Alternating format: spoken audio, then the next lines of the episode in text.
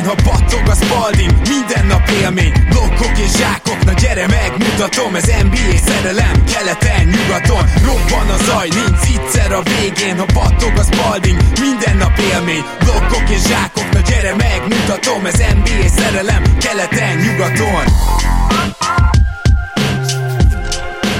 Éjjó!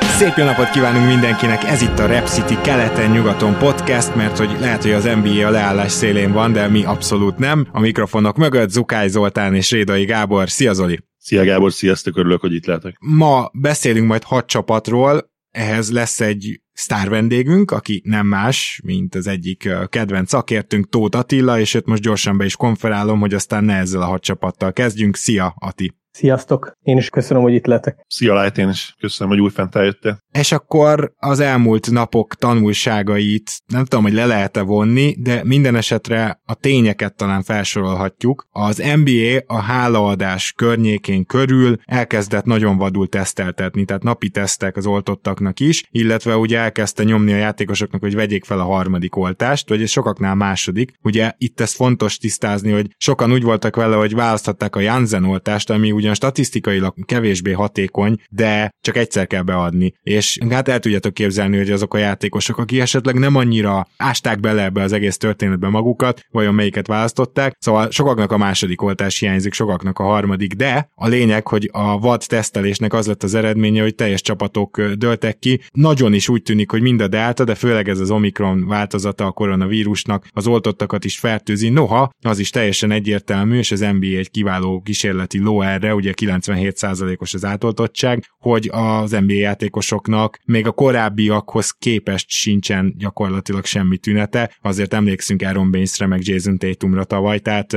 maradjunk annyiban, hogy elég jól átvészelik a NBA játékosoknak a döntő többsége tünetmentesen. Ettől függetlenül félcsapatok dőlnek ki, géligás meccseket látunk, illetve mérkőzések maradnak el, és nekem van egy-két ilyen megoldási javaslatom, de szerintetek merre kellene mennie ez ügyben az NBA-nek, és akkor Ati veled kezdek, ha már úgyis most frissen épültél fel egy jó kis koronából. Ó, ez egy nagyon nehéz kérdés, mert azt lehet mondani, hogy engedjük el az egészet, aki tud, az játszon, aki meg nem tud, az ne játszon, és ugye, ahogy mondtad is, tünetmentes esetekről van szó, csak ugye van egy társadalmi felelőssége is ennek a dolognak, és hogyha elengeded a pozitív eseteket, ha nincs tünete, akkor Isten igazából a, a való életben sem nagyon hozhat semmilyen korlátozást, vagy engedményeket, korlátozást azoknak, akik nem oltották be magukat, engedményeket azoknak, akik beoltották magukat, úgyhogy nem tudom, hogy mi a jó megoldás. Talán most le kéne állni két hétre,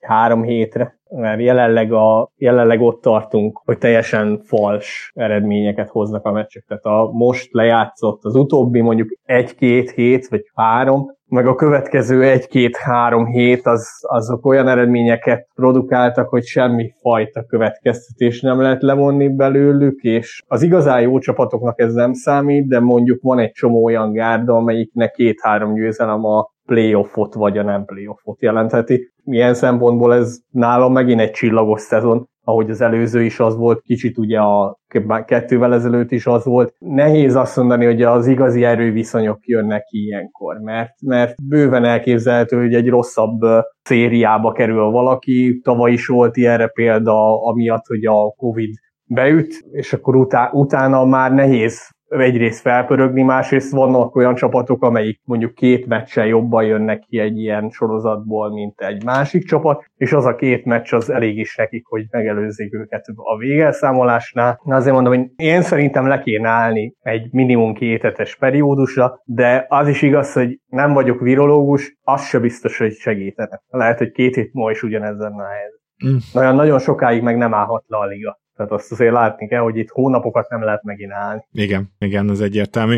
Zoli, bármit hozzátennél esetleg? Az elejéhez jutott eszembe, hogy, hogy azt is azért így arra is rávilágított, hogy mennyi ideig elég, tehát mennyi ideig van kb. védettséged. Ugye ezt tudni kell, hogy a, az NBA játékosok, akik beoltották magukat, nagyon korán beoltották magukat, és szerintem már megvolt a fél év is bőven. És, és hát ugye sportember lévén nagyon komoly anyagi, anyagi háttérrel nem is nagyon törték össze kezüket, lábukat, hogy a booster harmadikat megkapják. Azért ez szépen látszik is, hogy gyakorlatilag a fél liga most már elkapta a vírust. Hozzátéve azt, hogy valószínűleg az Omikron az kijátsza ugye a a friss boostert is akár már azt mondják, hogy egy-két hónap után is, lehet, hogy még hamarabb, nincs garantálva igazából, hogy, hogy olyan játékosok nincsenek köztük, akik megkapták a, boostert. Ez egy érdekes kérdés, hogy Attila mondta, valóban amellett nehéz elmenni, hogy, hogy társadalmi felelősségvállalás, mert tényleg, hogyha nem teszteljük őket, e, eleve egy ilyen szervezet, amelynek ilyen, amelynek ilyen komoly anyagi forrásai vannak, megengedheti, hogy teszteltesse állandóan a játékosait. Talán olyan szinten szem előtt van a társadalom szem előtt, ami azt is megkívánja, hogy, hogy ezt sűrűn megtegyék, és úgymond felelősséget vállaljanak. Ha most általának arra, hogy csak azokat kezdik el tesztelni, akiknek tüneteik vannak, az tényleg abból a szempontból kérdőjeles, de, de abból a szempontból nagyon, hogy, hogy ezek a játékosok akkor hazamennek, ezek a játékosok akkor kimennek a reptérre, nyilván ott, ott töltik a, az életük jelentős részét eleve reptereken, amíg van a szezon. Ugye tudjuk, hogy az, azok ilyen super spreader helyek a, a repülőterek. Nagyon sok ember összpontosul egy kis helyen, relatíve kis helyen, és a szélrózsa minden irányába, a világ minden pontjára mennek, úgyhogy ezért nagyon-nagyon erősen át kell gondolni, hogy ha meghozzák ezt a döntést, annak milyen társadalmi, és hát akár PR vonzata is lesznek. Na igen, van viszont egy módszer, ezt Nate Duncan vetette fel, nagyon tetszik, csak el akarom így mondani nektek is, a hallgatóknak is, szóval, hogy magából a PCR-tesztes mintából egyébként arra is lehet egy ilyen tesztet csinálni, hogy mennyire terjeszted, egy ilyen gép megpróbálja lemásolni magának a vírust, és hogyha ez 35 ciklus vagy a fölött sikerül, akkor gyakorlatilag nem tudsz egyáltalán terjeszteni,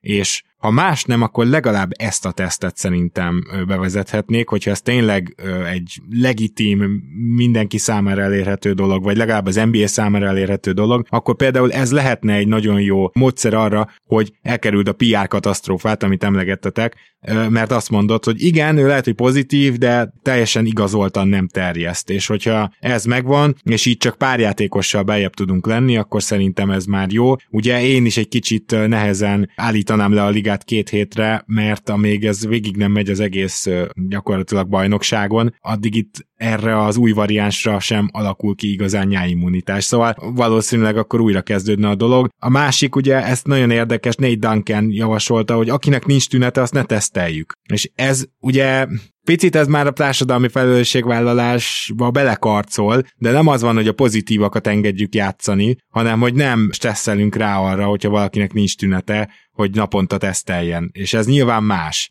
És ez is végül is egy érthető dolog. Hát ezek a megoldási javaslatok, én se tudnék láncsát törni egyik mellett sem, de azért az első az mindenképpen nagyon szimpatikus, és én igazából még a másodikat is meghúznám gond nélkül. Én annyit azért még hozzátennék, hogy Isten igazából én azon a véleményem vagyok, hogy egyszer hozzá kell ahhoz szokni, hogy itt van a koronavírus. Tehát Igen. Ha halnak, tehát most már eljutottunk oda, hogy az, az Omikron az tudtommal nem halálos, vagy talán belehalt egy vagy két ember. Most ez Minden esetre jóval, mégpedig mérföldekkel kevésbé életveszélyes, így van. Igen, te, és, és ugye felveszel sokoltást más betegségek ellen is. Még kiskorodban kapsz egy csomót, ott van az influenza elleni védőoltás, igen, halnak majd meg emberek szerintem a későbbiek során is koronavírusban, de el kell jutni egy olyan pontra, hogy onnantól kezdve, hogy fölvette valaki az oltást, meg is betegedhet, mert senki nem mondta, hogy nem betegedhet meg, de, de van még ilyen betegség egy csomó a világon. Uh, jó, nem egy csomó, de, de vannak még ilyenek, uh, amikre szintén van oltás, szintén megbetegedsz, meg szintén meg is halhatsz benne. Igen. Attól függetlenül, hogy te vettél-e fel oltást, vagy nem. Sem. Keveset tudunk erről a vírusról, még ezért nyilván óvatosan kell kezelni, mert nem tudunk semmiféle hosszú távú következményt, hogy mit tehet a tüdővel, vagy mennyire roncsolhatja a szervezetet, de valamikor el kell jönni annak a pontnak, amikor megtanulunk ezzel együtt élni, és azt kell mondani, hogy oké, okay, valaki koronavírusos, de ha valaki náthás, azzal együtt is játszhat. Meg influenzás, akkor nem játszik általában, mert az olyan beteg, hogy akkor mondjuk egy hetet kihagy, de mondjuk amíg vannak tünetei, addig nem játszik, utána meg igen. Ja.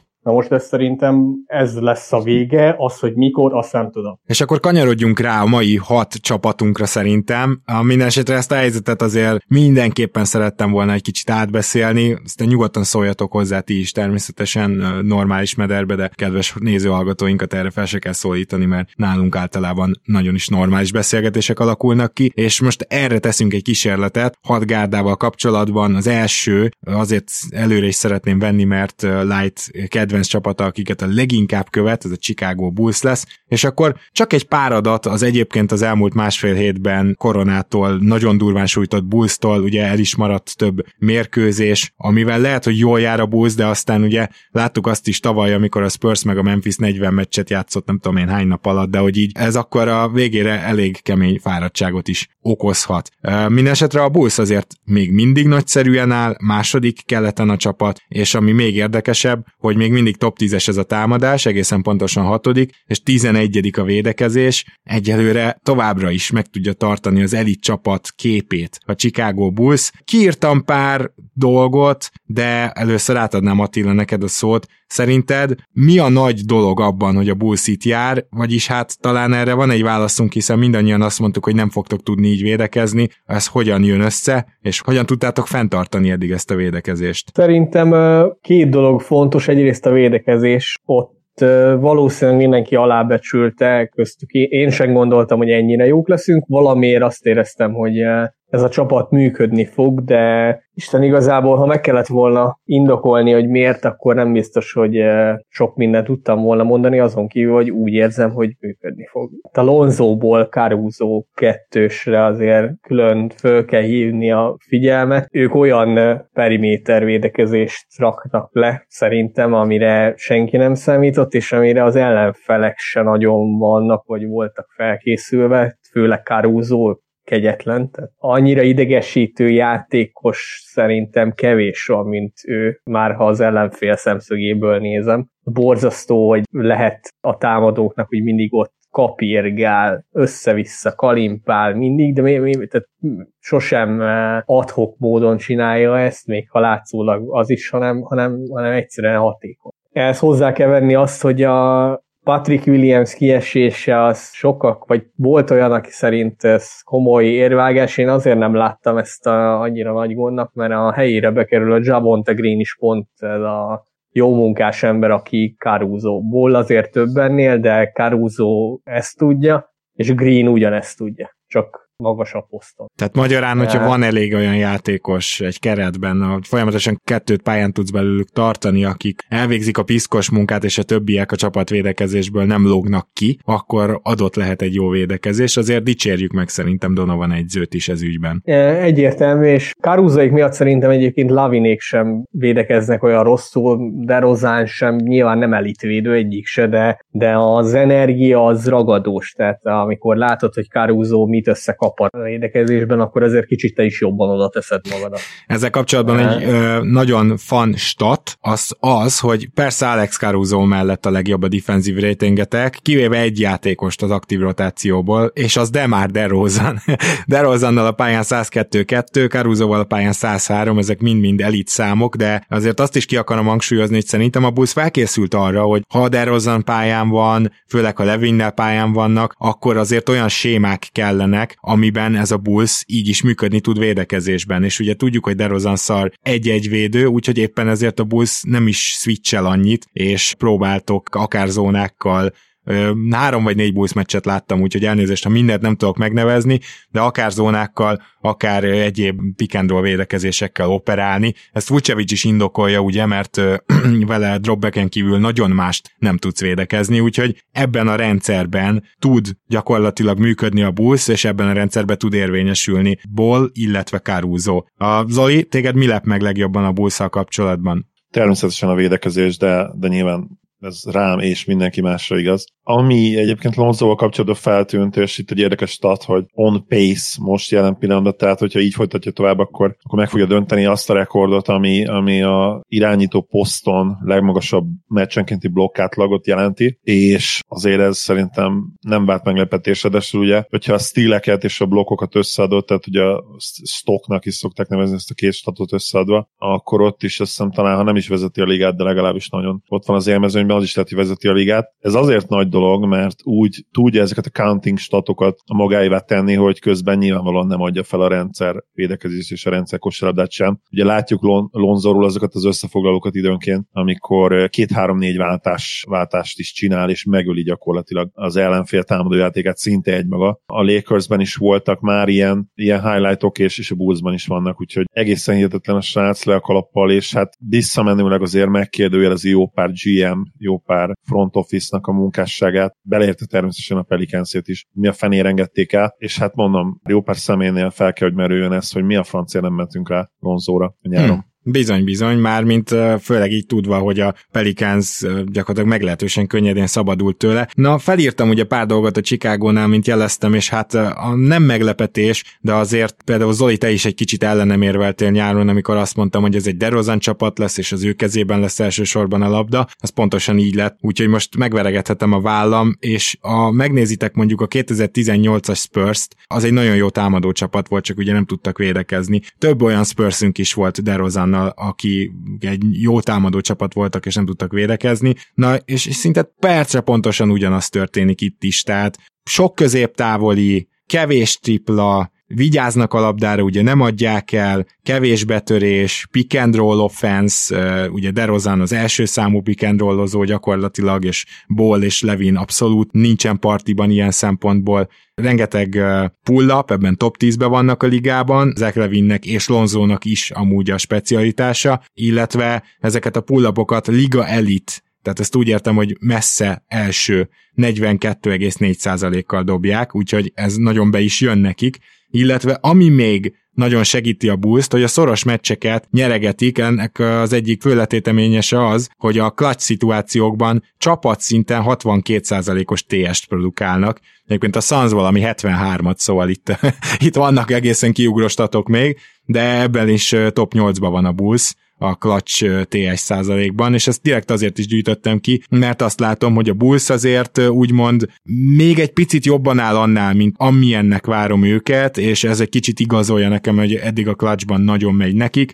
Ettől függetlenül az, hogy ezt a védekezést fent tudják tartani, és ez top 15-ös marad, ez a támadás, ez a DeRozan offense, ez általában top 10-es. Annak ellenére, hogy nem valami modern, és ez történik Chicagóban is, úgyhogy gyakorlatilag van mire építeni, és ennek a csapatnak valójában most már meglepetés lenne, hogyha nem lennének ott az első négyben keleten, mert szerintem ez fenntartható. Tehát itt nagyjából a védekezésben látok még olyat, hogy egy kicsit jobban elkezdik az ellenfelek Derozant, Levint és Vucevicet kihasználni, és jobban rámennek, de az alapszakaszban sosem lehet úgy. Nem jó recept az a mérkőzés nyerése, hogy te egy-egyezel állandóan. Főleg, ha nincsenek jó egy-egyezői. Tehát mondjuk egy Brooklyn nyilván a lehető legrosszabb meccsap ennek a gárdának, de mondjuk egy olyan csapat, ami nem ilyen támadással épül fel, az pedig nem biztos, hogy ezzel a taktikával meg tudná verni jobban a bulls Úgyhogy összességében a védekezés még visszaesett, meg a Bulls is, de ilyen top 4-es csapatnak néz ez ki keleten. Én egyetértek, és csak mielőtt Attilának megadjuk a, a zárszót bulls kapcsolatban, a saját csapatával kapcsolatban, a Bulls Redditen olvastam, hogy nagyon vicces ilyen becenevet a triójuknak, talán a legjobb triójuknak, de ugyanáluk annyi jó játékos van most, hogy nehéz is a legjobb triót megállapítani, viszont ez a trió, ez a Lonzo Ball, Demar DeRozan és Zach Levine, és a Zodiac Killer után elnevezték őket Zode Zach Killernek. Oh. Úgyhogy ez, ez vicces, és hát elég killer is ez a, ez a trió eddig, de nem csak ez a trió, ugye tudjuk, hogy a Bullsnak talán kétféle ötöse is van, ami ott van plusz-minuszban a legjobb csapatok között. És főleg az, amelyikben nincs benne Zach Levin, viszont benne van Caruso is Ból. Az az ötösük az, ami gyakorlatilag leírtja a ligát. Attila? Igen, a, említetted még Billy Nodoment a védekezésnél, én itt a támadójátékban is nagyban kiemelném, amelyik meccseket én láttam, ott borzasztó jól használta ki ennek a keretnek az, az adottságai. Ugye van egy DeRozanod, egy Levined, akik egy-egy játékosok tudnak nagyjából irányítani is, de azért irányítónak nem ne csúfoljuk őket. Van egy képzett centered, meg mondjuk Lonzóból, akit berakhatsz akárhova, akármilyen szerepkörre, és olyan sosem volt például, hogy DeRozan vagy Levin ne legyen a pályán. Ez a legalapabb dolog, ami viszont szerintem nem minden NBA csapatnál van meg, hogy kettő darab olyan játékosod van, aki helyzetet tud kreálni, akkor az egyik legyen a pályán. Legyél szíves fölrakni a pályára, mert különben stagnál a támadó játékod nem kicsit, és ez nem minden NBA csapatnál van meg. Donovan viszont tartja magát ez, ha esik, ha fúj, és ennek meg is van az eredménye egyszerűen. Vucevic szerintem borzasztó volt eddig a szezonban, most úgy nagyjából kezdi magát összeszedni, de azért 50% alatt van a ts tehát az egy centertől szerintem vállalhatatlan. Borzasztó sokat erőlködik, és ennek azért itta meg a levét a csapat meccseken, de DeRozan kifejezetten jó, Lavin is, ha beindul, akkor megállíthatatlan, na, nagyon jól váltogatja Donovan őket. Olyan már volt, hogy nem ment a támadójáték, nem estek a dobások, Ugye te is elmondhatod, hogy egy csomó pull-up tempót vállalunk, mert ilyen a keret. Igen. De Rozan és Levin nem, nem azok a játékosok, de, de Ball sem feltétlenül. Ball mondjuk off the ball hármasokat elvállal, az teljesen rendben van, de DeRozan meg Levin nem azok, akik majd ott várják valahol a labdát, és akkor a megkapják, akkor a catch and shoot helyzeteiket fogják bepakolgatni, viszont mind a ketten hatékonyak. DeRozan is és Levin is, azt hiszem Levin 60% fölött van TSB, és DeRozan is majdnem annyi. Közel. Egy mutatót muszáj kiemelnem, hogy lezárjuk a bulls A Derma DeRozannal 17 és fél ponttal jobbak a pályán, és én szerintem a franchise playerek között, tehát akik a franchise-nak az első játékosai, most szigorúan így fogalmazva, nem hiszem, hogy van ennél jobb mutató az NBA-ben jelenleg. Tehát ez a 17-es fél az olyan űrkategória, amit nem tudom, hogy mikor láttunk utoljára. Azt hiszem, azt hiszem Jokic 14 körül van, ha jól emlékszem, 14 és fél. És pedig ugye mondtuk, hogy a Jokic mögött jövők, meg a pad, Denveri pad, az egy katasztrofa, erről ma még ugye beszélünk, de, de igen, tehát ezt képzeljük el, hogy még Jokic is csak 14, tehát ez egészen félelmetes ez a 17 fél. Van egyébként még szerintem kakó ebbe a csapatban, mert Kobe White-ból még nem sokat láttunk idén. Ha valaki tud még hozni valami pluszt, esetleg a padról, akkor az szerintem ő lehet be kell építeni, meg ő is egy scorer, de eddig Donovan szerintem tök jó vizsgázott ebbe, hogy megtalálja, hogy kit mikor és hol kell használni. Ha White a jobbik kényét hozza, mert azért van neki olyan is, amivel nem vagyunk előrébb, a jobbik kényét hozza, és azért ő még elég fiatal ahhoz, hogy tudjon fejlődni is, akkor szerintem vele még egy, tehát őt elmentesíteti szerintem Derozant és Levin. Ami nem árthat. Gáborból közben jöttek ilyen önkéntelen hangok. Igen. Hallottuk. Én is osztozom természetesen a szkepticizmusában, viszont ezt hozzá kell tenni, Light és ebben igazad lehet, hogyha van szerep, amiben tényleg esetleg jó lehet Kobe White, az egyértelmű az a Clarkson szerep. Hogy bejössz a padról, és rákúrsz, bocsánat, rá szúrsz akármit, amit csak akarsz. Kaptunk egy visszajelzést, hogy kicsit talán sokat káromkodunk. Gábor kapta meg egyébként a visszajelzést, én ugye nagyon patyolat tiszta vagyok. Most becsúszott egy, nyugodtan küldjetek visszajelzést, hogy belefére, vagy sem. Igen, de ne habozzatok visszajelezni A rossz fiú. Szóval igen, tehát e, ebben a Clarkson szerepben működhet, ha valamiben. Másban szerintem nem. Tehát ő hosszú távon nem gondolom azt, hogy egy igazi nyerő csapat része lehet, vagy ha igen, akkor csak és kizárólag ebben a szerepben. Igen, de másban nem is kell, tehát ez, ebbe a csapatban nem kell még egy szkórer a kezdőbe, mert Lavi, meg Derozán, meg Vucevic már ez bőven igaz. sok is, hogy ez már igaz. lehet, hogy több, mint ami kéne, mert Vucevic is lehet, hogy azért erőlködik, mert egyszerűen a másik kettőn sokkal jobb formában van, érzi ezt, tudja, hogy ha ő pontokat akar dobni, akkor, akkor csinálnia kell, amit tud. White, és Clarkson jó példa, mert Clarksonról pont ugyanígy nem gondolta volna senki szerintem az első három vagy négy éve, évében, hogy használható NBA játékos lesz. Menjünk hát Memphisbe, ahol hát egy egészen fantasztikus futáson vagyunk túl, és nyilván most, hogy ez lezárult, most érdemes erről beszélni, úgyhogy vettem a fáradtságot, nem tudom, hogy ti vettétek-e, de én kiszűrtem az összes statisztikát a memphis kapcsolatban, ami érdekelt a csak Jamorant nélküli időszakról. Ebben az időszakban liga első net rating 16,5 pontos plusz különbséggel, liga első védekezés 98,1 egyedül száz alatt, ezt így hagyom, hogy emészszük, hatodik offense, második legjobban lepattanózó csapat, torony magasan a legtöbb labda vesztést vagy, vagy turnovert kényszerítik ki, ezzel párhuzamosan az is látszik, hogy ez a csapat Jamonant nélkül egyetlen egy dolog miatt tudott támadni, azért, mert futottak, és azért, mert jöttek a lerohanás gólok, a könnyű gólok szerzése. Ehhez nyúlt a Memphis, és ugye egy egészen brutálisnak tűnő sorsolás volt ez, de azért ne felejtsük el, hogy szinte egy olyan ellenfél se volt ebben a sorban, akik teljes kerettel álltak ki a Memphis ellen. Szóval ilyen szempontból a 9-2-t azt nem kell megmagyarázni, meg az nem lehet csak szerencse, tehát ezt értjük. De én mindenképpen szeretném azt elmondani, mert az összes meccsüket ugye láttam ez alatt az időszak alatt is, hogy gyakorlatilag egyszer sem volt olyan ellenfél, aki éppen a maxos keretével tudott kiállni, úgyhogy ezért egy picit óvatosan kezeljük ezt, és az egészen elképesztő, hogy nem merült fel, pedig én azt vártam, hogy majd repkednek ezek a jászok, hogy hát Morentel ennyivel jobbak vagy rosszabbak, de most már azért, hogy most visszajött Morent és gyorsan ki is kaptak, most már azért elkezdtek a médiában szállni ezek a jelzők. Hatalmas nagy bullshitnek tartom, és szeretném elmondani, mielőtt átadom a szót, akkor majd Zolinak, hogy számomra teljesen egyértelmű, hogy ugye ez a csapat nem volt felkészülve arra, hogy naprendszer legyen, nem volt felkészülve arra, hogy ennyire Morentre hagyatkozzon, és akármilyen jó szezont is hoz Morent, ő sem volt felkészülve arra,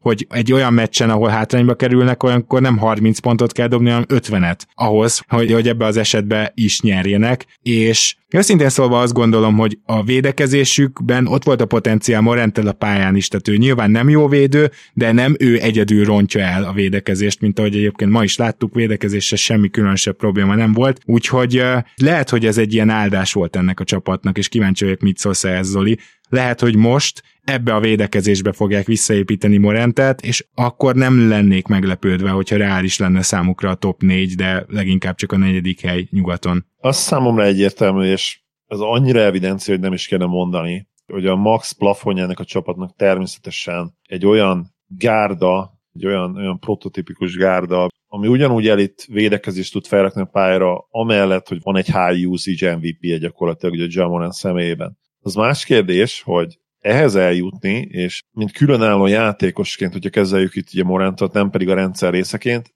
neki is ugye erre szintre külön legnehezebb lesz eljutni, illetve kettőt összehozni valahol, hogy a két világ találkozzon, az nyilvánvalóan nagyon nehéz lesz Jenkinsnek, de egyébként ő pontosan az, az a típusú edző, akiről én azt gondolom, hogy együtt érik ezzel a csapattal, uh-huh. és amikor, ha emlékszem, akkor két éve kinevezték őt, akkor mindenki elmond róla, hogy nem, nem, nem egy hétköznapi edző. És tényleg a reputáció az az volt, hogy gyakorlatilag ő, ő egy olyan típusú edző, aki nem biztos, hogy az NBA-ben is hosszú távon annyira eredményes lesz. Ő ugye egy olyan edző, aki, aki az NBA világán belül nőtt úgymond fel, ugye 84-es, a csávó fiatalabb, mint, mint én vagyok, gyakorlatilag veled egy idős Gábor, megedződött ugye a G League-ben, a, akkor volt ott, amikor még nem is ugye G League volt a neve, a Hawksnál volt ugye 5 évig segédedző, aztán pedig egy még jobb csapathoz ment a Buckshoz, és, és a reputáció gyakorlatilag végig az volt,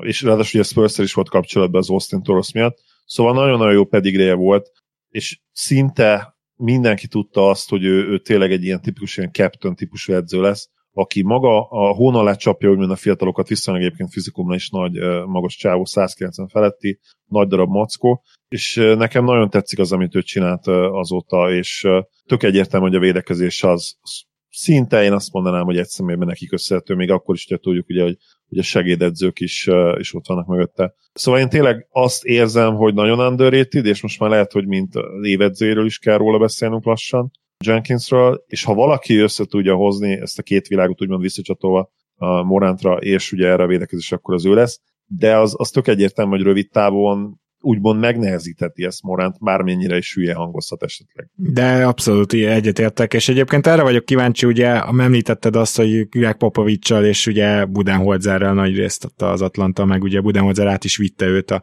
a Buckshoz, szóval két ö, olyan egyzővel volt, aki mm, hát szerintem rendszerépítésben elit mindenképpen, és én, én például tartottam is attól, hogy majd ő át akarja hozni a Milwaukee Bucks-t így Memphisbe, de például a védekezésen nem ez látszik, tehát nem ilyen tripla feladós, teljes mértékben behúzódós védekezést csinál a Memphis, úgyhogy az is látszik, hogy megvannak a saját gondolatai, és nem Budenholzer rendszerét szeretné. Egy dolgot áthozott, ugye ez a let it fly, ez a dobjad gyakorlatilag, vagy dob már el, és ezt a mentalitást a legesleg elejétől mondogatja, pedig nem feltétlenül tűnt úgy két éve, hogy micsoda tripla dobokkal van körülvéve. Ez mondjuk ilyen elég extra, Attila, szerinted a Memphis-nél ez az összeérés, amiről beszélünk, tehát összejöhet az a csapat, ami már rémisztően jó? akár idén a, a Jamorant féle hatékony offense összejöhet valahogy ezzel a védekezéssel, amit most láttunk az elmúlt időkben? De nem tudom, hogy idén összejöhet mert azért még nagyon fiatal a, a mag, de én azt sem mondanám, hogy amit talán Zoli mondott valami ilyesmit, hogy ez nem az a csapat, vagy ennek a csapatnak a maximuma top 4, vagy mit mondtál, Zoli? Nem, ezt csak én mondtam, hogy idén akár top 4-es csapat is lehet reális. Ja, de akkor Zoli még ennél kevesebbet is mond. Én, én egy kicsit ilyen árnyaltan fogalmaztam, tehát hogy válaszolva konkrétan a kérdésre, mert itt azért fontos, igen, tehát amit én lefestettem, hogy, hogy egy majdani MVP szintű Ja Morant és egy még mindig jól védekező még mindig relatíve fiatal mag, összérjen úgymond egy tényleg nyerő csapat, azt szerintem még nem idén következik el. Sokkal nagyobb esély van rá, hogy a következő vagy az azutáni szezonban. Igen, de az biztos, hogy a, az alapok szerintem már le vannak rakva, és az egyértelmű, hogy, hogy ez a csapat, mint fiatal csapat, az egyik legnagyobb potenciál a bíró gárda most a ligában, talán a Cavs és a, és a Hawks mellett, bár a Hawks most egy, nyilván a hawks kapcsolatos románcunk az most egy picit meg tép, tépez, tépázódóban igen. Uh, Na, a, bocsánat, hmm. akkor befejezem, mert csak feltettem a kérdést, de még nem válaszoltam a tiédre. Szóval így egyetértek, viszont én nem tudom, hogy hol van ennek a csapatnak a plafonja, mert például itt van ez a jó öreg Desmond Bain. Most ő kijött az egyetemről, hogy egy jó gyerek, meg marha jó triplázó, meg, meg is igazából tök jó hozzáállásra van, tehát egy ilyen jófajta 3D-nek kinézett, és és szerintem már bőven túl szárnyalta ezt, ezt a kategóriát. Jelenleg a második évét tölti a ligában, tehát nem mondanám, hogy itt van a plafonja. Még akkor is, hogyha idős ruki volt, igen. Igen, igen, tehát 23 éves, de akkor is. Tehát uh, 23 évesen még bőven éveid vannak fejlődni. Tehát az azt jelenti, hogy idős ruki, az nem azt jelenti, hogy nincs, nincs benne potenciál feltétlenül. Amit te mondtál, Gábor, hogy, hogy nem úgy néz ez ki ez a csapat, hogy akkor tele van jó dobókkal, ez szerintem nem véletlen, hogy ez megváltozott, mert a draftjaik azok teljesen egyértelműen erre mentek rá. A Bén, Bén nagyon ez az emberke volt, de Kilian Tilly is tipikus tripladobó magasként érkezett, igaz, hogy őt Na lehet, hogy őt le se draftolták, várjál, őt csak a draft után Igen, őt csak draft után csaptak le, le rá. Igen, leigazolták, így jön. Szerintem igen, lassan igen, de... megkapja a szerződést amúgy, mert marha jól játszik. Igen, kezdenek nagyon összeállni, és azt is elmondtad ugye, hogy volt mindig hiányzó az ellenfeléknél ennél a 9-2-nél, de én sem azt mondom, hogy bajnokok lesznek idén, mert azért jó esély van rá, hogy nem. De ugye náluk Jamorant hiányzott, aki a number one, azért azt minden csapat megérezné. Ők leoszták 9-2-vel ezt a szakaszt, hiányzott úgy tudom, hogy Brandon Clark is ennek a szakasznak a jó részében, és ennek ellenére a hatékonyságuk nem, nem látszódott semmi. A Jenkins-el tökre egyetértek, ő szerintem Donovan mellett simán esélyes a évedzője címre, Donovan is esélyes, szerintem Jenkins is. Olyan nagyon sokkal több embert nem tudnék mondani, nyilván vannak még esélyesek, de ott vannak a legnagyobb favoritok között de, de ennek a csapatnak pont Jenkins miatt nem tudom, hogy hol a plafonja, kifejezetten jól játszanak. Morant-tel is szerintem, Morant nélkül is. Brooksból sem feltétlenül néztem volna, bár Brooksnak vannak jó időszakai, azt alá kell írni, hogy ő elég triki játékos. Utóbbi időben ő is jól játszik, de belőle például sosem néztem volna ki azt mondjuk egy két évvel ezelőtt, hogy az a játékos lesz, aki ma. Uh-huh. Abszolút, tehát ő is még tudott fejlődni úgy, hogy ő tényleg már ugye 25-26, itt rengeteg-rengeteg játékos külön is fejlődött, és most kell csapatként összeérniük. Nagyon izgalmas időszak szerintem ez a Memphisnél. Csak egy statisztikát itt vagyok, hogy azt hiszem a legutóbbi 20 triplájából John Kancsár, akinek szerintem a nevét a fele hallgatóság nem is ismeri, a Memphis körülbelül 12. emberéről beszélünk, tehát a legutóbbi 20-ból például 16-ot behintett, jelenleg 46%-kal triplázik, 1,4 kísérletből, tehát nem sokból meccsenként, csak amikor Kilian Tilly is beáll, és tudod, leszed három lepattanót, bedob két triplát, amikor mindenki hozzá tudja tenni. Na, az ilyen csapatokat baromi jó nézni. És akkor most viszont Mászunk Igen, és várja, várja meg, vagy azért Jacksonra térjünk ki. Azt, okay. a, a, őt nem engedném el ennyire könnyen. Én, szerint, én még mindig hiszek benne, őt ugye nagyon nagy a vita. Szerintem azt elmondhatjuk, hogy még a az NBA a Sport TV-n admin csoportjában is elég komoly viták vannak, hogy ő most jó játékos, vagy nem jó játékos. Én még mindig hiszem azt, hogy egy borzasztó modern magas ember, voltak sérülései, nem kifejezetten nem jókor jöttek neki ezek, nem igazán tud lehúzni hosszabb szakaszt egy húzamban, és ez, ez a fejlődés szempontjából nem, nem a legjobb, de szerintem ő még óriási nyeresége lesz ennek a csapatnak. Hát már most is az igazából, tehát ugye minden olyan percet nagyon jónak látok én szurkolóként, amikor Adams nincs pályán, és ő van centerben, és nyilván ez is a jövő, Zoli is rengetegszer mondta meg. Lehet, hogy most idén még nem dobja annyira jól a triplát, de akkor átlépett előre védekezésben, és nézzétek meg csak a ró, tehát a nyers statokat, ugye a stilt meg az asszisztot, de meg lehet nézni nyugodtan az advanced statokat is, hogy mekkorákat lépett mindenbe előre, úgyhogy én eddig egy rossz szavam nincs rá igazából.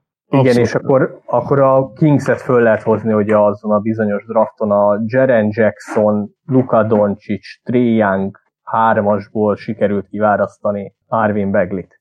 Bár, hozzáteszem, Young és Doncic más típusok, de ha Jackson a Kingsbe kerül, nem vagyok benne biztos, hogy sokkal előrébb jár, mint most Begli. Aha. Azért ott a környezet az, az nem feltétlenül ugyanaz, mint mondjuk Memphisben. Azt viszont nem látom magam előtt, hogyha a Begli kerül a Memphishez, akkor ő ugyanilyen hasznos játékos lenne, mint amilyen Jackson. Rövid lesz a Jackson-nal kapcsolatban, szerintem is nagyon nagy potenciál van még benne. Ugye két dolgot már most relatíve jól csinál, a kicsik elleni védekezés, oldalirányú mozgás, illetve ugye hát a floor spacing, a triplázás. Tehát ott már az újonc triplázás szempontjából már az újonc évében is jó volt, a sophomore évében még jobb. Ugye ott 57 meccset játszott, ami nem olyan sok, de majdnem 7 triplát rámet meccsenként, és 40, gyakorlatilag 40%-kal dobta, úgyhogy ő már bizonyított, mint Forspacer. Valószínűleg mindig gyenge, lepattanózó lesz, ez lesz az ő legnagyobb hibája igazából, de, de minden más jól tud majd csinálni. Talán még mondjuk a playmakinget lesz számítva, de modern magas mindenképpen. Jól tudja mozgatni a lábát, jól mozog oldal irányba, és bedobja a triplát. Azért ez egy 20 milliót meg fog érni neki a mai ligában, én azt gondolom. Akkor Legalább. tévedtem, nincs nagy vita. vita. Köztünk pont nincs vita, igen, igen, igen. Jó, akkor viszont menjünk át keletre, ahol most a Washington Wizardsról beszéljünk, mert hogy a Wizards ugye eléggé összezuhant, tehát amikor legutóbb a tartató és tartatatlan trendeknél beszéltünk arról, hogy a Wizards miben jó, és hogy ez mennyire tartató, akkor azért inkább Zoli, emlékszem mind a ketten azt mondtuk, hogy nagy összezuhanást, ilyen lufi kipukkadást nem feltétlenül tőlük várnánk, és ehhez képest mégis ők lettek azok, egy statisztikával indítanék, és ehhez egy picit időutazzunk. Emlékeztek, amikor Shai Gilgis Alexander bedobta azt a hihetetlen meccsnyerőt ellenük, és Bradley Beal úgy csodálkozott? Hogy ez hogy lehet? Nem olyan régen volt ez. Persze. Igen. Na most uh, szerintetek miért csodálkozott Bradley Beal? e- elmondom szívesen, de valaki kitalálja. Bradley Azért, Beal... mert igen? nem mondjad akkor inkább, nem, nem akarok hülyeséget tippelni. Oké. Okay. Bradley Bill azért csodálkozott, mert Zoli, megadom neked ezután a lehetőséget, hogy talált ki, hogy a 14 olyan meccsükből, ahol clutch time volt, tehát az utolsó 5 percben szoros volt, mennyire áll a, a Wizards? Nyilván most már lelőtted a point, tehát, és erről beszéltünk régebben, ugye, hogy a net ratingjüknek köszönhetően, illetve a net ratingjükkel szemben mi a jó mérlegük, szóval Hát akkor maximum ezen kívül még egy vereségük volt. Mennyi volt? Hány meccs? 13? 14. 14. Akkor mondjuk 12-2-re álltak ezelőtt? Nem, 13-1-re. Ez volt 13. az egyetlen szoros vereségük. Ez durva. Igen. Na, tehát azért, hogy miért pukkadt ki a Luffy, ez az egy stat önmagában mindent elmond. Mert hogyha ez így van, akkor te nagyon fejlő teljesítesz, és amikor ezt a statot most megláttam, akkor azt mondtam magamba, hogy ja, ja, a másik ilyen dolog az ugye az volt, amikor felhoztam azt, hogy nagyon szarul dobnak ellen, ellenük az üres triplákból az ellenfelek, na ez azóta elég meredeken mászik felfelé, szóval ez a shooting luck, ez a dobó szerencse is elhagyta őket úgymond. Úgyhogy ez a két faktor az, ami leginkább számomra a Wizardsnak a, a visszahullását a földre eredményezi, de ahogy olvashattuk, és gondolom, kedves nézőhallgatók, hozzátok is eljuthatott akár az info, hogy hát amúgy a Wizardson belül nem mindenki elégedett azzal, hogy Bradley Bill ő felsége alá kell dolgozni gyakorlatilag minden pillanatban, és ennek többen hangot is adtak, úgyhogy lehet, hogy itt még egy kis ilyen kémia beli problémák is lesznek. Attila, légy őszinte, téged mennyire lepett meg az, hogy kipukkadni látszik ez a lufi? Nem, nem nagyon. Azzal egyetértettem volna, ha itt vagyok az előző podcastban, hogy olyan nagy összezónás nem várok a Washingtontól, de azért a, az, hogy ha a netratingben valaki 24 akkor a 16-15 az még mindig jócskán felül teljesítés, pláne az, hogy 13 héttel is álltak, az nem, nem, nem tartható. Tehát ahogy ti is mondtátok, a, ti a clutch számokból jöttetek, hogy nagyon sok szoros meccset nyertek meg, de gyakorlatilag támadásba is bottom 10 az a csapat, védekezésbe is bottom 10 az a csapat, netratingbe az alsó ötödben található, 24 Hát hogy is mondjam, nem lepődnék meg, ha végül nem jutnak be a play ba és Isten igazából, ha a szezon elején megkérdezed erre a rosterre nézve, hogy mi lesz a Washingtonból, akkor te se biztos, hogy rámondod, hogy ez egy play-in csapat. Hát a play-int azt rámondtuk egyébként a Zolival a play-int, mert abból kiindulva, hogy gyakorlatilag a Westbrook elvesztésével valószínűleg bizonyos dolgok inkább jobbak lesznek, mint rosszabbak. Meglátjuk egyébként. Dinwiddie nem jobb játékos, illő. de hasznosabb a csapat szempontjából, mint Westbrook. Viszont Dinwiddie-nek amúgy szaridénye van, ezt lehet majd meghagyjuk Zolinak, mert ő, is nagyon kedveli Spencer dinwiddie de azért Dinwiddie, hát nekem kicsit bajos. Tehát ennél többet vártam tőle, mint hogy pontban, mint hogy irányításban hozzátesz, de lehet, hogy tényleg arról van szó, hogy ő felsége Bradley Bill körött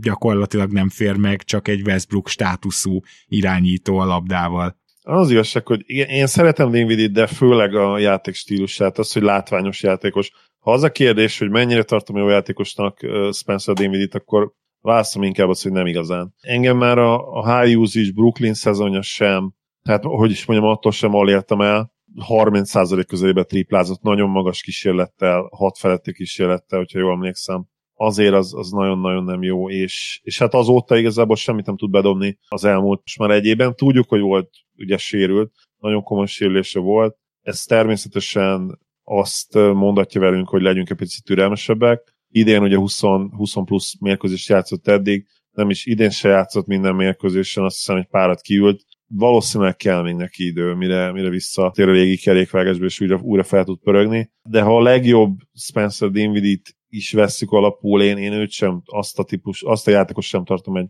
egy olyan hihetetlen defense makernek. Ő egy, egy nagyon-nagyon jó secondary playmaker, de mivel nincsen igazából triplája, csak ugye rádobja őket, de úgy igazán bedobni nem tudja őket, egyetlen egy szezonja sem volt még magas kísérlet mellette, ahol jól dobott volna egy szem 37%-os szezonja van, ahol gyakorlatilag ilyen két kísérlet alatt volt. Ez önmagában nem bizonyít semmit, most már 28 éves, lehet, hogy ki kell jelenteni lassan, hogy Spencer Dinwiddie nem egy jó tripla dobó. Nagyon szép egyébként a dobó mozdulat, amikor beesnek neki, akkor gyönyörű. Érdekes mondani egyébként a büntetőket is, is nagyon jól dobja. 80%-os karrierbüntetőző, de, de valahogy a triplák nem. És a mai ligában ez akkora probléma, főleg ugye úgy, hogy, hogy off-ból is kell játszani a Bill mellett, ha nem tudod bedobni a triplet, akkor már alapban nagyon limitált a hasznod, és ez nálam azért kijön extra módon. Igazából a Washingtonnal kapcsolatban még meg akarom említeni, hogy egy dolog nem változott, ezt továbbra is jól csinálják védekezésben, hogy kintartják a festékből az ellenfeleket, úgyhogy a koncepció az még mindig jó, csak nem igazán tudják már végrehajtani a játékosok, illetve ugye azt is láthattuk, hogy gyakorlatilag KCP, tehát Kentavious Caldwell Pope időnként átveszi gyakorlatilag az első számú támadó játékos szerepet, főleg amikor Bill nincs a pályán, és ez megint egy olyan dolog, hogy amikor KCP a legjobb vagy második legjobb támadójátékosod, akkor tudod, hogy nem lesz azért olyan elite offense nagyon szeretem KCP-t. Zoli is, tehát mi pont, hogy felülértékeljük talán őt, persze elsősorban a védekezése miatt, de ez is egy ilyen jele annak, hogy, hogy valamit furcsán csinálsz. Illetve még azt írtam ki náluk, hogy meglepően kevés triplát dobnak rá, és ez viszont aggasztó, tehát én értem azt, hogy rengeteg pull-up jumpert dobó játékos van, de akkor legalább kintről dobják el, tehát Bill is tud pull-up triplát dobni, nem kéne ennyit középtávolizni, és ugye Kuzma gyakorlatilag egy catch and shootból, akár pull-upból is tud triplázni, KCP Detto, tehát én nekem az, hogy ők kevés triplát dobnak, az egy nagy meglepetés volt, és szerintem például itt kellene kezdeni azt a történetet, hogy egy kicsit megreformálni ezt az offenszt, csak ahhoz ugye nyilván az kell, hogy ne egy emberes legyen a történet, hanem hogy jobban járjon a labda. Amit még kéne szerintem csinálni, kirakni a Kuzmát a rotációból a francba, és Avdiát berakni helyére. Nyilván viccesen fogalmaztam így, illetve direkt viccesen, Avdia így is a rotáció tagja, jellemzően 20 perc felett játszik, de, de hihetetlen, mennyire jól mozog mostanában a védekezésbe. Nézzétek meg tényleg egy 6 pontos vagy 7 pontos játékosról, aki a szezonban 7 pontos játékos, nem feltétlenül kellene áradoznunk, de, de amit ez a gyerek védekezésbe csinál, úgyhogy ugye ő egy nem felejtsük, egy fehér srác, nem is egy kicsi fehér srác ráadás, ráadásul, tehát egy bőven két méter feletti játékos, az egészen szenzációs, nagyon-nagyon jól mozog tényleg védekezésbe lábbal. El kéne engedni már most ezt a szezont az igazság a Vizácnál, szét kéne cserélni a francba az egészet, és építeni a fiatalok köré, Danny köré és egy jó draft pick köré. Annyira semmi értelme nincsen ennek, amit jelenleg csinálnak, hogy hihetetlen. Igen, E, erről szerintem még a következő adásban egy picit bővebben is beszélünk, de ne lőjük le a poént, ami majd megy a fa alá, hanem menjünk át szépen nyugatra, ahol vár minket a New Orleans Pelicans, és igazából egy olyan csapatról beszélhetünk itt a Pelicansnél,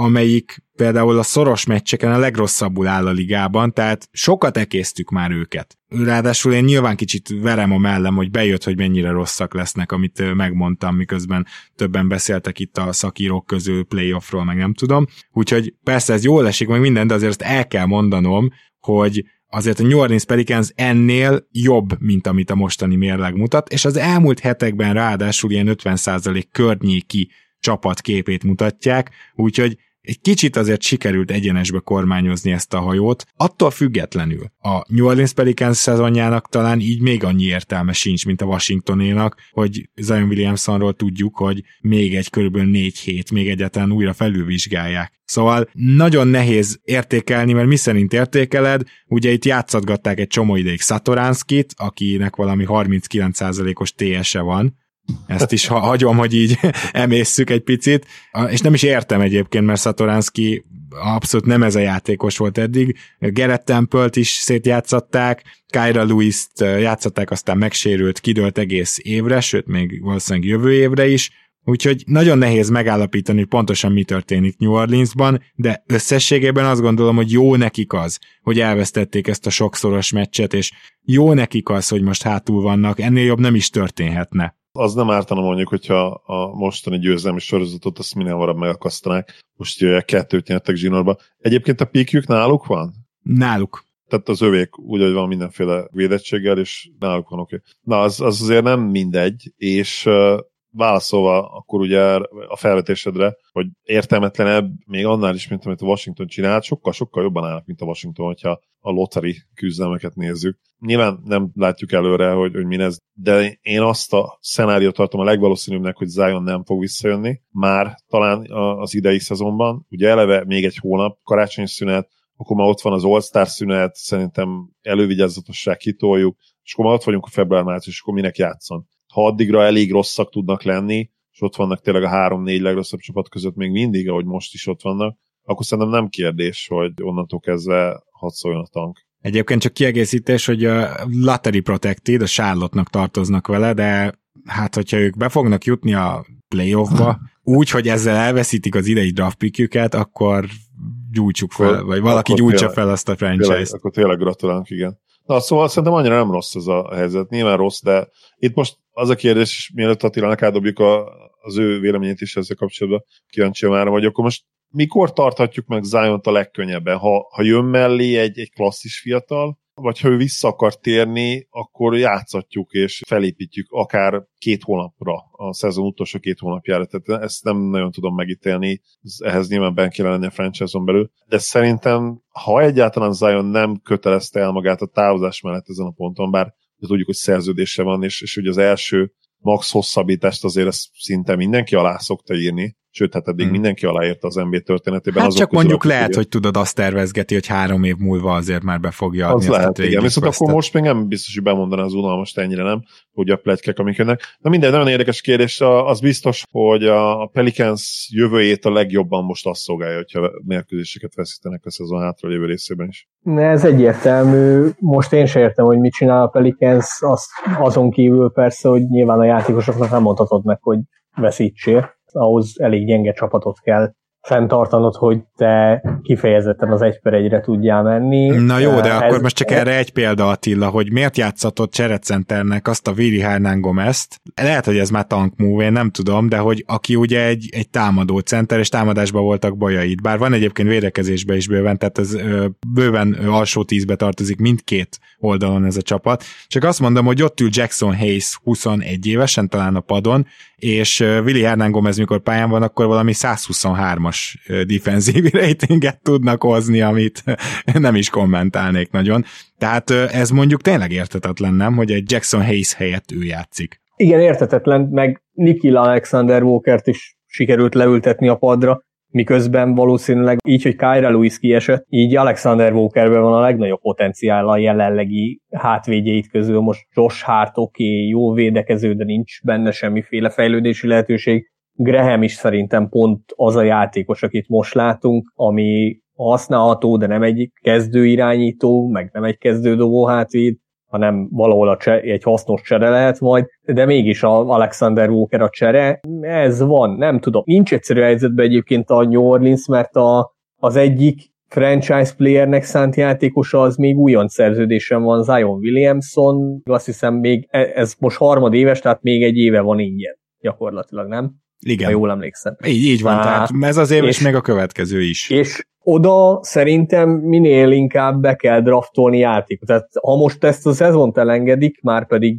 ezt már el kell engedni, mert itt nem nagyon hiszem, hogy van keresni valójuk, ahhoz nagyon-nagyon nagy sorozatokat kéne összerakni, ami nincs benne ebbe a csapatba.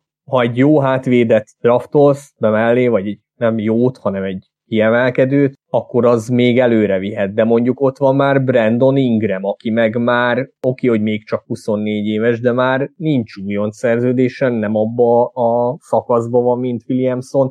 Ő neki meg már hiába mondod meg, hogy figyelj, kell még egy jó draft pick, mert szerintem abból neki már elege van. Valanciunas például egy olyan move volt, akit nem nagyon értettem, aztán most úgy néz ki, hogy mintha kezdene beválni, még annyi pénzért is, amennyit adtak neki őt el lehet majd cserélni, mert őt se hiszem, hogy egyébként 31 éves, mire New Orleansban csapat lesz, addigra nem gondolnám, hogy Valanciunas NBA játékos lesz. Úgyhogy ne, ne, nem egyszerű, mert sajnos, illetve hát nem sajnos, mert ez saját hiba. Úgy sikerült fölépíteni ezt a rostert, hogy így ilyen felemás. Nem, nem értem, hogy mit szeretnének, mert az egyik fele az fiatal, azokat játszatni kéne, a másik fele az már a fiatal státuszból kiöregedett, azok a játékosok már az eredményre mennek és akkor van néhány veterán, aki nyilván kell, de, de mondjuk a Szatoránszki minek azt nem tudom, meg nem tudom, őt igazolták Lonzoból helyére? Tehát hát az egy ugye sign and trade volt, tehát úgymond kellett. Ja, úgy igaz, igen, de valószínűleg egyébként Graham jött más stílusba, de hogy ő, ő, igen. ő veszi át majd a, a Ball helyét, hát az nem jött be, de ezt előre is tudtuk, nem ugyanaz a két játékos, de ott van egy Trey Murphy, akit szintén játszatni kéne, mert ő benne van kakaó olyan szempontból, hogy őt lehet játszatni a sztárok mellett. Kifejezetten jó tripladobóként jött ki az egyetemről, ő tök jó illene majd Ingram meg Williamson mellé is, őt például játszatni kéne. Egyelőre szerintem a New Orleans nem döntötte, hogy mit akar csinálni. Igen, úgy, igen, meg úgy, Herbert Jones, vagy hogy hívják, akit viszont játszatnak, és nem tud dobni, szóval hogy ezek ilyen nagyon izgalmas és érdekes kérdések. Én ö, itt egy-két dolgot azért elmondanék, és akkor kérlek majd Zoli, te is reagálj. Az Ultimate Dropback csapat azt, mond, azt írtam fel, hiszen természetesen Valanciunasszal mi a francot mást védenéd, de egyébként tök érdekes, hogy a festéket egész jól védik, kint tartják az ellenfelet, és emellett nem adnak fel olyan vészesen sok wide open triplet, tehát például a védekezés koncepciót egészen jól végre végre tudják hajtani. A, ahol baja van ennek a csapatnak, hát több hely, ilyen hely is van, de az egyik az támadásban a gyűrű közelében csapatszinten csak 59%-kal dobnak. Ami tragikus, tehát ez a hatodik legrosszabb hátulról a ligában, de azért itt ennél jóval erősebb százalékok vannak az NBA-ben, még csapatszinten is. Szoros meccseken mondtam, hogy milyen szarul állnak, és kevés triplát dobnak rá mindemellett, tehát amikor nem vagy hatékony a gyűrű közelében, de még nem is dobsz rá sok triplát, és még az eladott labdában is elől vagy, úgy értem, hogy hátul, tehát hogy sok labdát adnak elől, akkor valójában az is csoda, hogy nem a tiéd a legrosszabb offensz az egész ligában. Csak vannak olyan csapatok, akik ezekben esetleg még rosszabbak. Csak jelezném, hogy itt igazából Zion nélkül azért ők nem tudnak támadni, és bár a védekezés koncepció felviszi ezt a csapatot a nem tudom 25. helyre, de ha megnézed a védekező állományt, akkor ez majd, hogy nem a legrosszabb a ligában. Úgyhogy még, még ilyen szempontból az egyző itt is dicséretet érdemel, és ilyen szempontból még lehet, hogy egy picit felül is teljesítenek. Úgyhogy én is, amit Zoli mondott, hogy Zion szerintem már nem jön vissza, hogy ezt valahogy el kéne érni, mert Zionnal viszont ugye sokkal jobb támadó csapat lesz, és akkor legalább ez az oldala megvalósul, az pedig súlyos helyekbe kerülhet a lateri versenyfutásban. Jó kérdés, hogy Brandon Ingram például hogy állna ehhez, mert így viszont ugye megkapja most jelenleg a kulcsokat, jó kis statokat gyárthat, amit egyébként nem annyira tesz, tehát nem olyan kiemelkedő szezonja van, mint esetleg várnád azzal, hogy ugye nincs mellette Zion. Mindegy, ennek a szezonnak valahogy így véget kell, hogy vessen a, a New Orleans minél hamarabb, és egyetértek Attila, amit mondtál, Valanciunas el lehet, el is kell cserélni. Zoli, bármi még a New Orleanshoz? Szinte minden egyetértek. Nyilvánvalóan a legnagyobb problémájuk támadásban az, hogy, ahogy mondtad Gábor, illetve utatta le, hogy a kezdőből senki nem tud gyakorlatilag se jól befejezni a gyűrű közelében, nyilván Jonas lesz számítva, és periméter játékosokról beszélek, illetve faltokat sem nagyon tudnak kiharcolni. De mondta Graham, ugye szokás szerint borzasztó kettesből, neki tényleg egy haszna az NBA-ben az, hogy force spacerként, tripla dobóként nagyon jó. Hát egyébként passzolni is tud, ezt igaz, de... ne, ne, vegyük el tőle, hogy jól passzol, mert a Graham offense, azt képzeld el, pont most mondták a Dangdonban, hogy tök ugyanazokat a számokat hozza, mint Charlotte-ban, és ez egy közepes offense. Tehát ő, mint irányító egyébként nem, nem vészes támadásban. Nekem ő mindig inkább ilyen kombogár, de mondjuk igen, itt, itt már nem biztos, hogy érdemes a, azon vitatkozni, hogy, hogy minek hívjuk. Nem, nem igaz irányt, ebben nyilván egyetértesz te is, és mm, mondjuk, hogyha... Ne, nem teljesen. Tehát ő tipikus mm. pick and rollozó játékos, és hogy pick and rollozó játékos az irányító, az annak az első megnevezése az, hogy hát, irányító. Jó, igen, a kezében van a labda. Én, mondjuk, oké, itt már vitatkozhatunk. Tehát én az olyan típusú játékosokat hogyha ilyen értelemben beszélgetünk, hogy nyilván bárki lehet irányító, LeBron, Luka, bárki lehet irányító, de hogyha specifikusan ugye erről a méretről beszélünk, aki nem feltétlenül ugye naprendszer játékos, mint ahogy ugye Graham nem az, akkor számomra azért az olyan turn off, hogy, hogy ő biztos, hogy benne, hogy nem fog 9-10-11 asszisztot adni. Tehát nekem ez egy picit itt hibázik a dolog, de oké, okay, értem, nyilván ez most már roster probléma is, tehát hogy kik vannak körülött, az nyilván nyilván számít. Mindegy, én, én ugye nem vagyok nagy fanyagre ennek, az, az egyértelmű, de Josh Hart sem tudja ugye kiharcolni a faltokat, illetve hát Ingram se túl jó benne, tehát ilyen öt körül átlagol, ami ebből a kezdőből kiemeli őt, meg kiemelkedővé teszi, de ha az első számú opciókat nézzük a ligában, akkor ez erősen közepes, úgyhogy nem csoda, hogy, hogy támadásban is problémákba ütköznek, és hát az, az pedig, hogy védekezésbe olyanok, amilyenek azt ugye hát az szintén nem egy, nem egy sokkoló dolog, úgyhogy ha összerakod a kettőt, akkor mit kapsz, ezt kapod. Srácok, akkor szágódjunk át New Yorkba, azt javaslom. Nem tudom, emlékeztek-e Zoli Attila, nem, nem, nem biztos, hogy így hármasban együtt beszéltük, de valószínűleg így is, hogy mekkora dobó szerencse volt ez a tavalyi New Yorki védekezés, ugye erről gyakorlatilag el is híresült, hogy valami 33%-kal dobták ellenük a wide open triplát. Hát ezt most csöstül visszakapja a New York, úgyhogy én ezzel kezdeném, hogy az üres triplákat a lehető legjobban dobják a ligában az ellenfelek a New York ellen 42%-kal, ami viszont ugye olyan magas, hogy az kicsit ilyen nem tudsz vele mit kezdeni kategória, úgyhogy a dobó szerencse elhagyta őket. Emellett, hogy a New York védekezése ezzel az egy kis húzással így össze is esett, és azt is azért nyilván érezzük, hogy Peytonnak meg Reggie Bullocknak úgy igazán nem volt haszna támadásban, de azt tudjuk, hogy jó védők, és hogy működtek, úgyhogy a helyükre érkező emberek nyilván kevésbé jó védők, tehát minden arra mutatott, hogy a New York védekezésben kicsit hátrébb szorul. De Ugye az volt például Sárdi Bence felvetése is, és a milyen kis, amikor megtippeltük 50% köré ezt a csapatot, hogy basszus, a támadásnak előre kéne lépnie. Ugye Kemba Walker és Fournier összehasonlíthatatlanul jobb játékosok. Hát ehhez képest a támadás is finoman szólva is akadozik. Ennek a csapatnak Sajnos, és ez kicsit én Tibodó nyakába is varnám, rohadt a dobás elosztása, majdnem 10% az ISO frekvenciük, tehát minden tizedik alkalommal ISO-zik ez a csapat, amit rendől miatt valamennyire megértenél, ha, ha ez egy picit is hatékony lenne, 0,9 pontot szereznek labdabirtoklásonként, ami megjegyzem, hogy nem az. Tehát ami egy alatt van, azt, azt nem nagyon érdemes annyira erőltetni. Pick and roll-ban ugye top 5 ez a csapat, nyilván Rose, és már nem is kell mást mondanom, de ha még Kemba is pályán van, Tehát ezt tudtuk, hogy rengeteget fognak pick and rollozni, abból se valami hatékonyak. Legtöbb pull-up dobás a ligában. Csak hogy most valami meglepőt is mondjak, de megint csak ugye Rose, és főleg Kemba, és Fournier, és még emellé igazából Rendül is, és talán még pull-up dobásai Beretnek is vannak, tehát felsorolod igazából az egész keretet és csak 35%-os hatékonyságot tudnak belőlük elérni, ketteseket és hármasokat is egybevéve. Szóval mindezt megnézed, amúgy ez egy jól triplázó csapat, amelyik nem igazán dob sok triplát. És semmi másban nem jók, azokat viszont csinálják nem tudnak futni se, szóval azt hiszem, hogy itt valami nagyon el van mm, rontva támadásban, a, a hangsúlyok rossz helyre vannak téve, és, és ez igazából kicsit Tibodónak az old schoolsága, ami van, amikor jól jön, de ez most nem az a szezon eddig úgy tűnik. Nekem kicsit meglepő, ne, annyira nem meglepő ez a visszaesés, mert a tavalyi szezon azért az nagyon szerintem bőven erőn felüli volt, minden várakozást felül volt, szerintem a Nix drukkerei nem számítottak olyan jó évre, de azért itt a védekezésben nem csak a, az, hogy az üres triplákat bedobálják ellenük, mert védekezésben marha gyengén lepattanóznak, és nagyon kevés a kiharcolt eladott labdájuk is, tehát gyakorlatilag a defensive for faktorból még a az ellenfelek dobó százaléka a legjobb, amit fel tud mutatni a, a Nix, attól függetlenül, hogy az üreseket bedobálják ellenük. Ez teljesen igaz. Azért ott szerintem több probléma van, és ez, ez nekem inkább meglepő, mert Tibodónál sok mindent el lehetett mondani, de azért ott a, a rendszerekkel nem volt sose probléma. Támadásban szerintem kicsit túlzásba vitték. Ezt az egy-egy játékosokat igazolunk, mert kiket hoztak. Ugye Kemba Walker nem nem irányító, vagy nekem legalábbis a szószoros értelmében nem az. Ugye Rose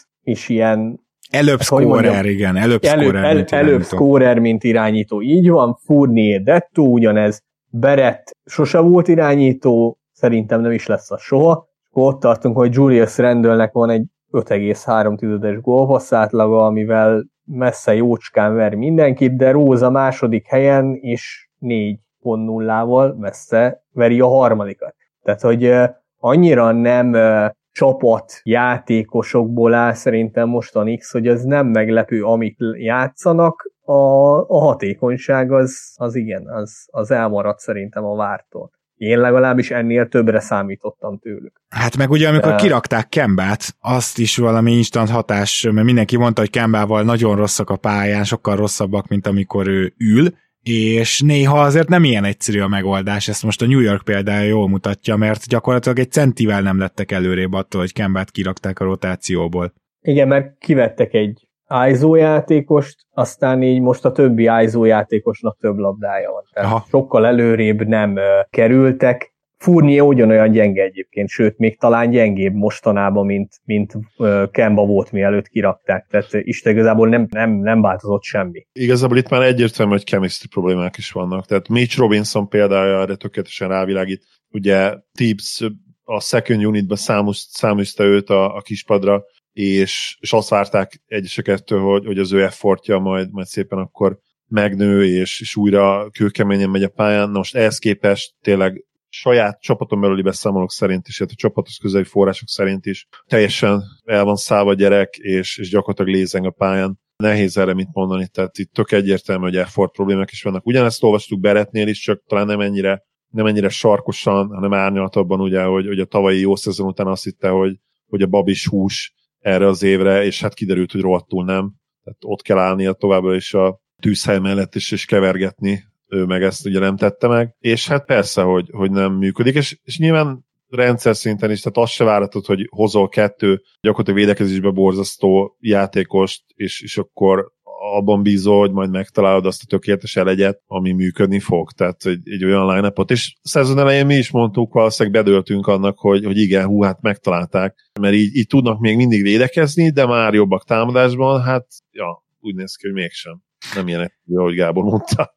És szerintetek, ez csak így a New Yorki blokk végére, tehát a New York vissza tud majd találni, mert azért, hogyha emlékszünk, akkor a New York tavaly Tibodóval, pont, hogy ugye február után állt igazán össze, már bizonyított Tibodó abban, hogy tud egy nagyon jó hajrát csinálni, és ő aztán nem fog tankolni, tehát azt is azért látjuk, hogy ő addig fogja ezt nyomni, amíg rá nem szólnak felülről, hogy, vagy, vagy ki nem ültetnek felülről valakit, játékosokat, máskülönben ő ezt nyomni fogja, és már, már ez önmagában ugye sokat ér, hiszen rengeteg csapat elengedi a szezon végi meccseket, tankol, vagy egy jó csapat pihentet, ők meg nem, tehát nyilván ez kell hozzá, csak ezekkel a kilátásokkal együtt szerintetek a New York visszakapaszkodhat még a playoff helyekért folytatott küzdelembe, vagy ez a szezon, ez már szinte most kuka? Én most nem vagyok optimista. Én, én azt gondolom, hogy, hogy kuka lehet, és uh, zárásként az én részemről a nix kapcsolatban jön egy poén, hogy hogy Noel lesz az utolsó, aki, akinek be kell lépni ugye a Health and Safety protokollba, mert ő nem tud elkapni semmit. Oh, nekem nagyon tetszett. Ati? Húha, ez erős volt, még most össze kell szednem egy kicsit magamat. nem uh, saját uh, Redditről loptam hozzá Nem baj, nagyon jó volt. Igazából, ha én ránézek a rosterre, és tudom, hogy ki hogy játszik, én se lennék bizakodó, én Tibodót nem írnám. Ő nálam egy, hát nem, nem, nem garancia, mert azért attól messze van, de ő tényleg, ahogy Zoli is mondta, nem, nem fogja elengedni ezt a szezont akkor se, hogyha olyan gyengé játszanak mondjuk még két hónapig, mint ahogy játszanak az utóbbi időben. Akkor se fogja elengedni ezt a szezon, még februárban se. Az más kérdés, hogy Tibodónak viszont a stílusa, szerintem a, ezt, ezt a Csikágóba is láttuk, hogy Tibodó stílusát vagy szereted, és akkor az nagyszerű, akkor kihozhat belőle többet is, mint amit egyébként gondoltunk rólad, meg úgy az egész rendszerből, mert akkor össze tud rakni egy működő rendszert. Ha viszont nem hiszel már benne, vagy nem tud fegyelmezni téged, mint ahogy egyébként ebben a csapatban van szerintem Mitchell Robinsonon kívül is uh, problémás ember, akkor viszont uh, Tibodónak ez a vaskalapos meg régi stílus az nem, nem működik. Akkor viszont ott zuhanó repülések vannak utána. Vagy összeszedi magát a Nix, és akkor én még azt mondom, hogy simán bejutott a play ba mert nincs annyira nagyon rossz mérlege. Még ha a helyezése most nem is jó, vagy ha nem, akkor viszont nagyon be fognak dőlni. Uh-huh. És uh, Tibodónak szerintem, ha bedőlnek, akkor ez az éve van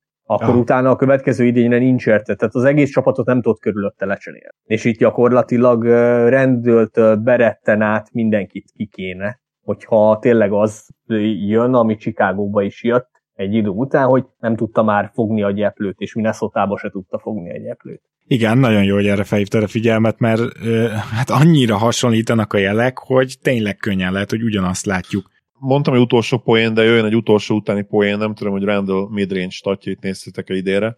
Azon játékosok közül, akik legalább 80 középtávolit ráemeltek már, ő a, liga utolsó, de masszívan, masszívan vezet, idézőjelbe.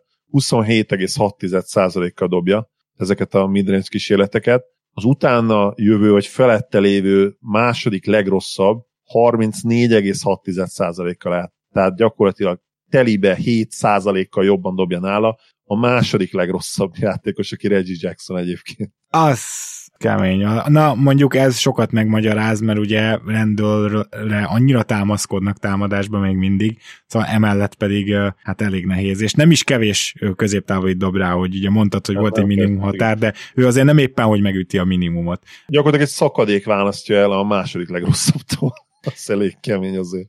Na, akkor menjünk át Denverbe, a Denvert egy szakadék választja el attól sajnos, hogy elit csapat tudjon lenni, mert hogy gyakorlatilag Nikola Jokicson kívül itt most nem sok dolog működik, és ez nem is meglepő. Az MPG sérülésről már sokat beszéltünk, és hát a Denver egyébként koncepció szerint, mert nyilván ezt is emlegessük fel, azért a szokásosat hozza, a leges, legrosszabb gyűrűvédő csapat, de ilyen ordító más hibájuk nincs védekezésben, ez az egy, ami ki fog jönni, és hát most már ugye erről is beszéltünk, Jokicsnak a cseréje sem tud most már gyűrűt védeni, úgyhogy itt gyakorlatilag megszűnt ez a dimenzió a Denver védekezésében, és bár nagyon jól kezdtek így is, most alaposan visszaestek. De nem akarom elverni rajtuk ilyen szempontból a port kizárólag, mert nyilvánvaló, hogy tele vannak sérülésekkel, most még a Covidot ők is megszenvedték. Nagyon nehéz így konzisztens védekezést kialakítani. Támadásban pedig a szokásos Jokic offense, nagyon kevés pick and roll, ha, ha pick and roll, akkor inkább megkapja a magas ember popba vagy rollba, ugye ez nyilván főleg Jokic, rengeteg cut, handoffok, pick and pop, azt már mondtam, igen, és a legtöbb posztap a ligában, de az is csak 7,8% tehát Jokic hatékonyságával amúgy azt szerintem még ennél is több lehetne, és indokolt lenne, hogy ennél több legyen, és a legkevesebb szoros meccset játsza a Denver a ligában, Összesen kilenc darab olyan meccs volt, ami az utolsó öt percben szoros volt. Tehát azt mondhatjuk, hogy a Denvert vagy jól elverik, vagy jól elveri az ellenfelét, teljesen kétarcú ez a csapat, és nem is csoda, amikor ekkora káosz van, ugye azzal kapcsolatban, hogy ki játszik éppen, ki tud játszani, ki nem beteg, ki nem sérült, látjuk azt, hogy ebbe a csapatban most is ott lenne az a nagyon jó potenciál, az az akár top 4-es csapat potenciálja, de azt is látjuk, hogy ilyen káoszban egyszerűen nem lehet kiegyensúlyozottan teljesíteni. Így van, és pici adalék, hogy egyébként Jokic idén magához képest meg egész jó rim protectionben. Azon 30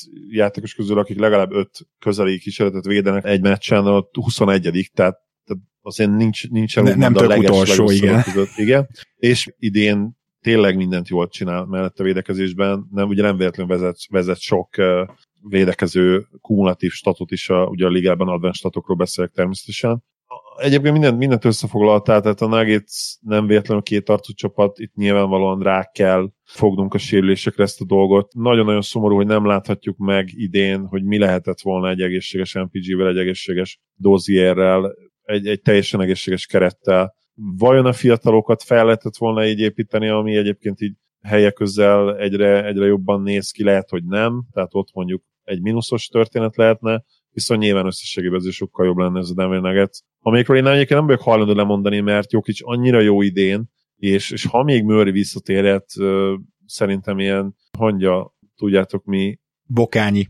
Hangya Bokányi esélyük szerintem lehet arra, hogy veszélyesek legyenek a play ban a play pedig valahogy be fognak jutni, tehát amíg Jokic egészséges, addig legrosszabb esetben szerintem ilyen 43-44 mérkőzés, 44 győzelme fogják zárni az alapszakaszt, úgyhogy emiatt én nem aggódom. Ami még fontos egyébként, hogy, hogy tényleg az a két fiatal velük mit tudnak csinálni. Bones még feljebb tud esetleg lépni, lépni, még jobban fel tudják építeni, mert nagyon-nagyon ígéretes fiatal srácról van szó, sokkal jobb shooter annál, mint amire én számítottam sokkal-sokkal jobb, és hát Nagy is egyébként jó shooter, de ott nála azért még nem tudjuk, mert ő nem szokott annyit ráemelni, mint ugye Bones, és, és bones ellentétben csak üres trippákat dob rá, szóval rá tényleg kijátszák abszolút. Védekezésben viszont jó, atletikus, rotációs játékos lehet, akár akkor is, hogyha, hogyha visszatérnek majd később a hiányzók. Így is egyébként szomorúan kell néznem általában a nuggets mert, mert tényleg ez, ez jut eszembe mindig, hogy mi lett volna, ha, és nem tudom, hogy látnak mi a vélemény erről, de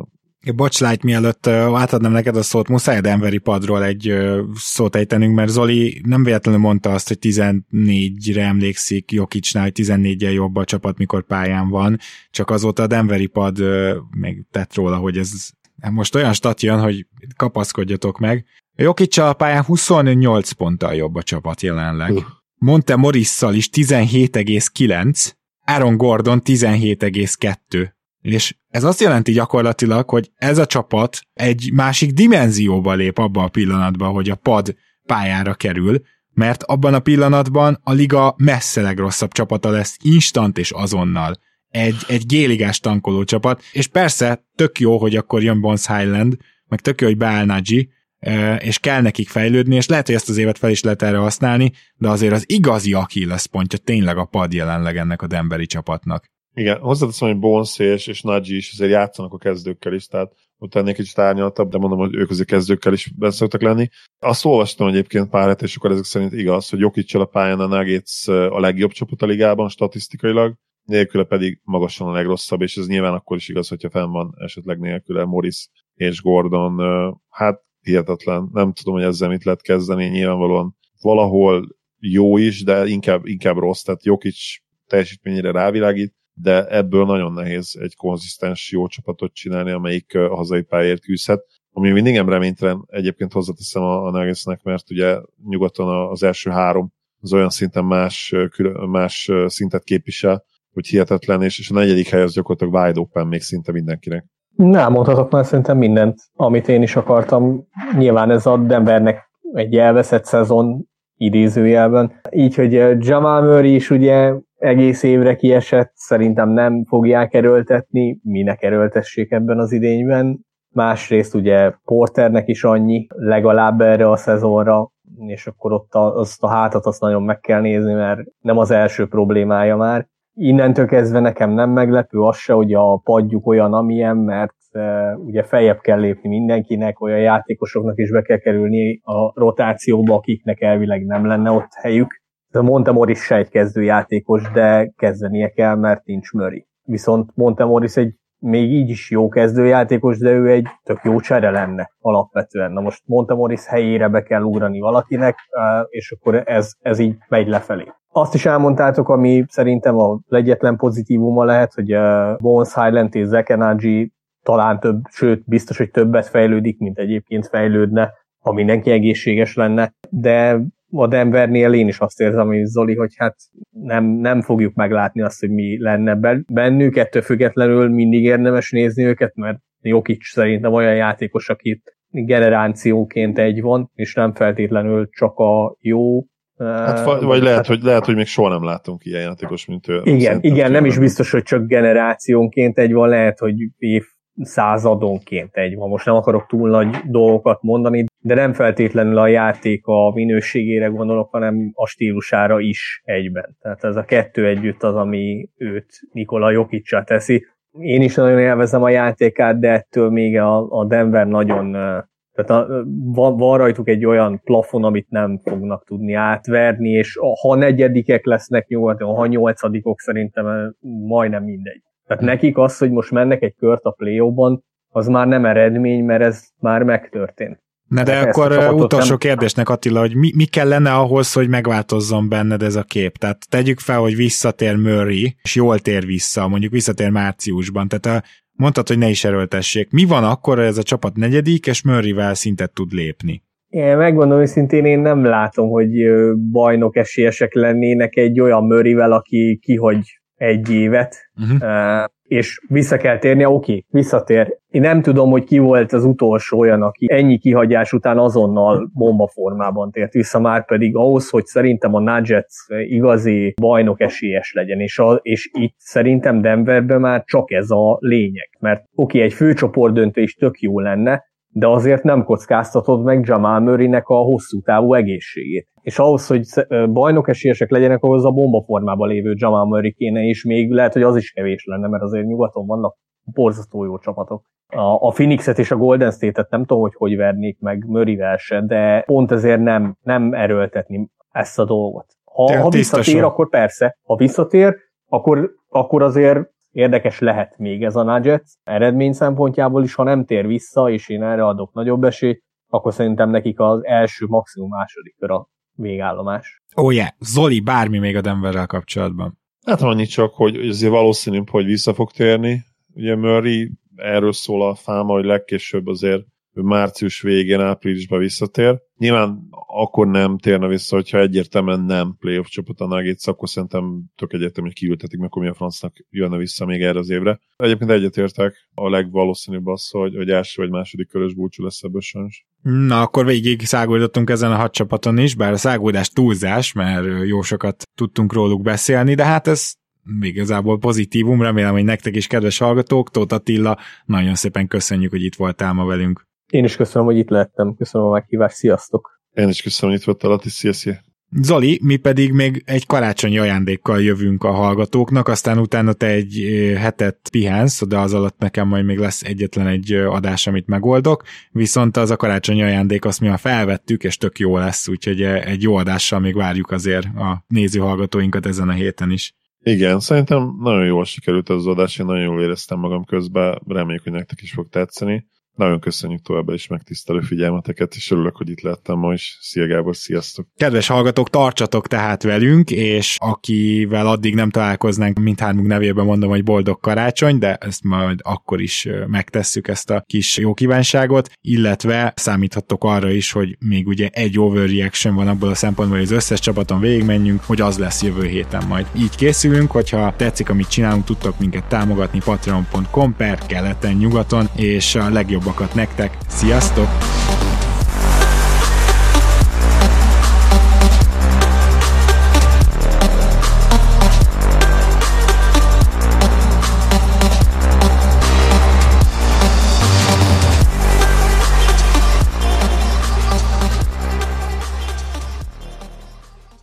Ha más podcastekre is kíváncsi vagy, hallgassd meg a Béton műsor ajánlóját.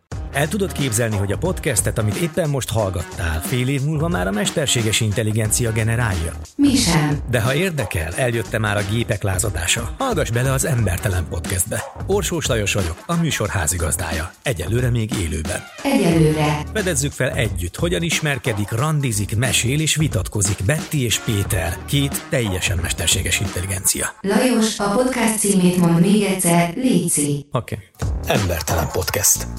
Ez a műsor a Béton közösség tagja.